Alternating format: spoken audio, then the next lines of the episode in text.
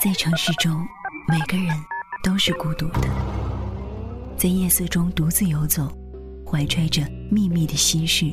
今天真辛苦，伦敦下雪了，又湿又冷。也许期望着相互慰藉的邂逅，也许只是享受一个人的孤单。每当夜晚来临，我又见到了小艾我。就感觉到一种我们换了一辆又一辆的公共汽车，那是我们天天都要坐的公共汽车我，就开着车，一个人穿来穿去。穿行在整个城市里。关于这座城市的故事，天天关于隐藏于繁华之中的孤单心事，总有一个会打动你。酸酸的，都市深呼吸，的，夜不成眠，只为你。悲伤。最浪漫的那些事，方悄悄。我们四个人，单身女人，忽然决定讲一讲自己经历的最浪漫的事。当时是下午，我们坐在一个露天的庭院喝酒，天气非常好，蓝天澄澈而高远，金色的秋叶在空气中刷刷作响。这样的天气，我们都清楚，一年中不会有几个，也许错过了今天，就不会再有。我们本来没有计划坐在一起喝酒的，当然也没有计划谈什么浪漫的事儿，但是不知道是谁笑着提议，女人 A 爽快的接话说：“我先讲。”这件事儿发生在毕业旅行的时候，高考结束以后，班上组织了一次松散的毕业旅行，参加的人只有十来个。本来我也不想去参加的，但是莫名其妙的就去了。去了之后，果然很失望，包的车太破，去的地方很无聊，订的餐馆又贵又难吃。总之就是一次特别不愉快、特别莫名其妙的旅行，感觉有几次都快吵起来了。本来说要住一晚，也临时取消了，大家决定吃完午饭就回北京。当时一起去的人里面有一个男生，就是那种平常也不怎么起眼儿，成绩不好也不坏，体育也一般的那种男生。在回去的路上，坐在我旁边，我坐在靠窗的位置，也不想和他说话，就看外面的风景。其实也没什么好看的风景，但是突然看见一个山崖上长着几颗特别大的向日葵，真漂亮呀！我喊了一声，不过声音不大。当时太阳特别猛，那几颗向日葵就斜斜的长在山崖上。反正，怎么形容呢？是我这辈子见过的最漂亮的向日葵。心情一下子开朗起来，觉得这一趟旅行值了。车子继续往回开，因为有几个女同学说晕车了，所以大家停下来休整。大概过了一个小时吧，再上车的时候，我看见我的位置上就放着一颗向日葵。当时不知道说什么好，你们要知道，那可是长在山上，而且向日葵的茎多粗啊！不知道他是怎么弄下来的。当然他没说，我也没问，但我就是知道，是他帮我弄来的。他高考没考好，当年出国了。后来，我们再也没见过面。女人逼最浪漫的事发生在杭州，那时候，她说她有抑郁症，对什么事情都打不起精神。她有一个在外企工作的男朋友，虽然是一个做技术性工作的男人，但是却一直很追求浪漫，比如送笔礼物，比如带她出去玩，比如参加什么戏剧节、音乐节。但是，女人逼最后对这一切都没了什么感觉。她说。那我就照你说的做吧，但是是那种厌烦的心情去参与男朋友做的事情。有一天，女人说，下午四点的时候，男朋友打来电话，叫她起床收拾一下，他们要开车出去玩。她形容自己当时用全部的力量换上了一条裙子。男朋友回来了，她下楼，上车，男朋友不说要去哪里，她也不问。当时真的觉得去哪儿都无所谓。男朋友一言不发的开车，而她就在副驾驶座位上昏昏欲睡。只有在男朋友停下的时候才醒过来。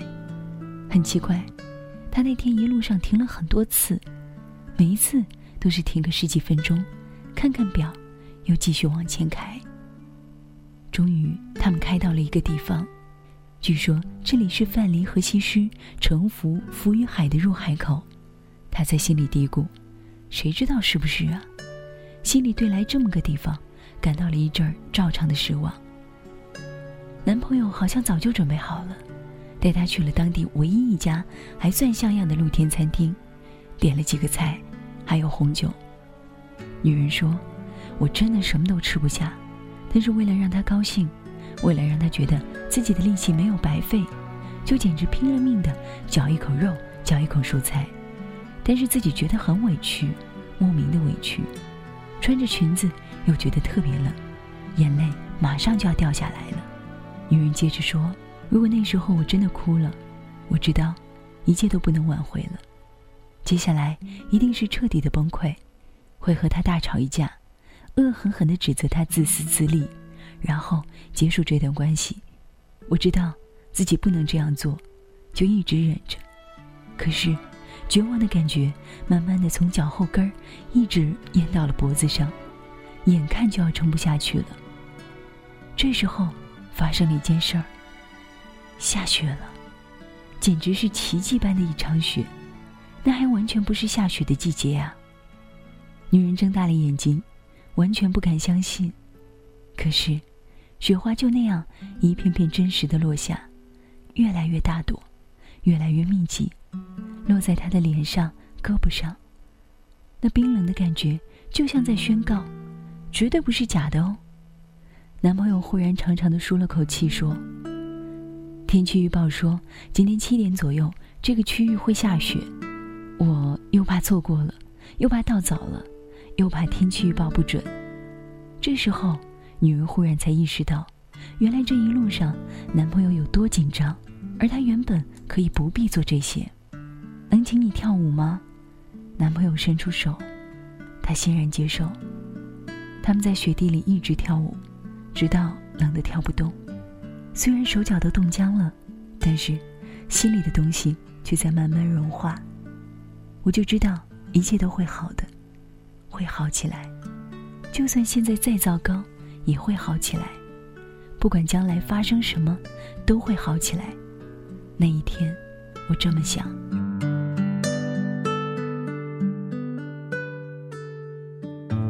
女人 C 是我们中间最有钱的，当然也谈不上多么有钱，但也有钱到了并不在乎钱的程度。她说：“你们知道吧？我交过一个很穷的男朋友。”是真穷，一个月只挣两千块的那种穷。我们隐约知道她交过那样一个男朋友，朋友间当然也会猜测她为什么会交这样一个男生。但是她既然不说，我们也没问过什么。女人 C 继续说：“我们在一起三年时间，可以说那三年，我过得有点儿反常吧。其实我不喜欢吃烤串儿，也不爱吃小饭馆儿。我们家以前就是开饭馆的嘛。”但是，出去吃饭都是他请客，他也只能请得起那种地方。穷归穷，但他是一个特别细心的人。举个例子吧，他知道我特别重视各种节日和纪念日，所以每到那种日子，比方说平常点三个菜的，他就会多点几个菜，而且总是把菜单给我，让我随便点。他总是说：“这种地方我还请得起你。”后来因为一些原因，我们决定分手了。分手那天，说好再也不联系了。他忽然说：“我送你个礼物。”你们知道是什么礼物吗？他给了我三万块钱。真的，想给我钱花的男人挺多的。如果是别人，我根本不会有什么感觉。可是他一个月才挣三千块呀。他对我说。你跟我在一起这几年，我没给你买过一双鞋。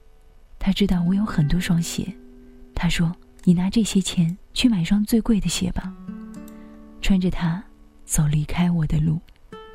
女人 C 拿着钱去买了一双菲拉格慕，她没有开车，就穿着那双鞋走回家。这一辈子他也没有走过那么长的路。